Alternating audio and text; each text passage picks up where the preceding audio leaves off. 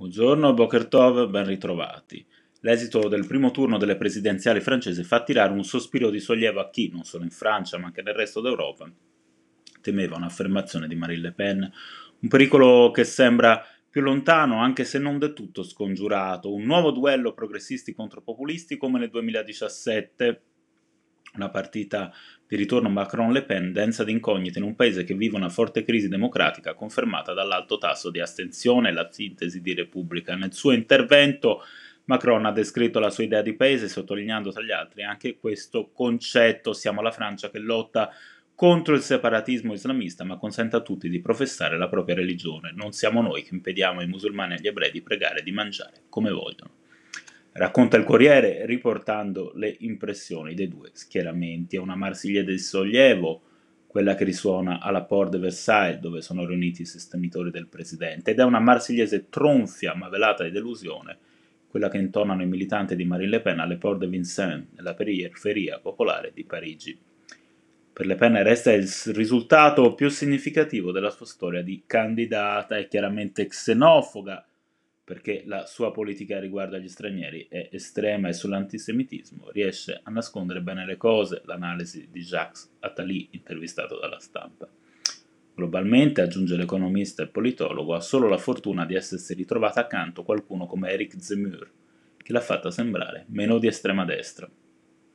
È il paradosso della storia, più di ottanta anni fa mio nonno scappò in Ucraina dalla Germania per mettersi in salvo, io poche settimane fa ho fatto il percorso inverso, per salvare duecentoventi orfani della mia comunità. È la testimonianza di Rav Avram Wolf, rabbino capo di Odessa.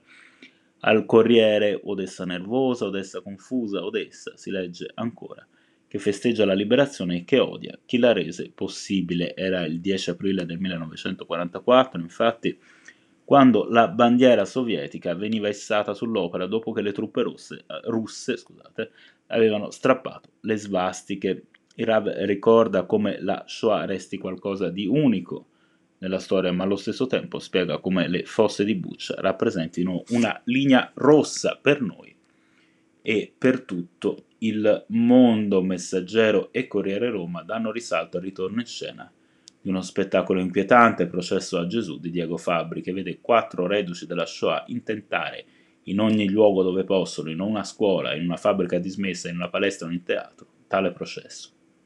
Il rito del processo giudaico lo definisce il regista con una scorcentante locuzione in una intervista con il Messaggero. Tommaso Montanari sul Fatto Quotidiano esprime la sua contrarietà alla giornata in ricordo della battaglia di Nikolaevka di recente istituzione, che si celebrerà a partire dal prossimo ventisei gennaio. A detta dello storico è l'ennesima mossa revisionista, ora con l'aggravante del nazionalismo.